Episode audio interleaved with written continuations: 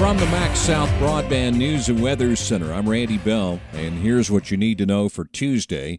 Federal assistance money that's left over from a flood and tornado disaster three years ago will now be used to reimburse people in the Delta and Northeast Mississippi for the construction of safe rooms to offer protection against future storms. But the Mississippi Emergency Management Agency says the program could be expanded statewide. We are hoping that eventually all 82 counties will be able to take advantage of the individual safe room program. MEMA's Mallory White says $2.5 million is available for the initial phase of safe room construction. That's an estimated 600, maybe a little bit more than 600 safe rooms or storm shelters that we hope to build and hope to construct with this grant funding. Once that money is used up, MEMA will pull funds from other disaster declarations to target different groups of counties where there have been tornado, hurricane, or winter storm damage since 2020. And in case you're wondering, you do not have to have any damage in any of these disasters to be able to apply for this. You just have to live in those eligible counties. MEMA says safe rooms and storm shelters constructed without first being approved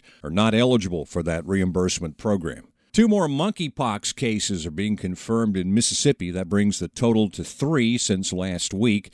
Comparing that with our neighboring states, the CDC says Arkansas has had only four cases, but the others have reported higher monkeypox numbers 15 in Alabama, 32 in Tennessee, and 49 in Louisiana. Remember those energy refund checks we were telling you about? Now's the time to sign up. It's coming up next. Redbud Insurance Agency, Mississippi's independent choice for home and auto. More options, more coverage, more savings. 662 289 9950. Call today.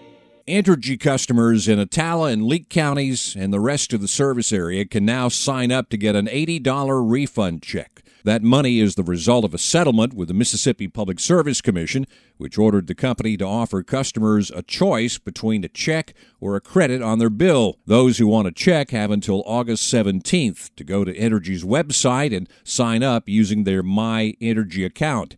If you're happy getting a credit, you don't have to do anything. It'll automatically show up on your September bill. Teachers in the Kosciusko School District will be back at work today getting ready for their students.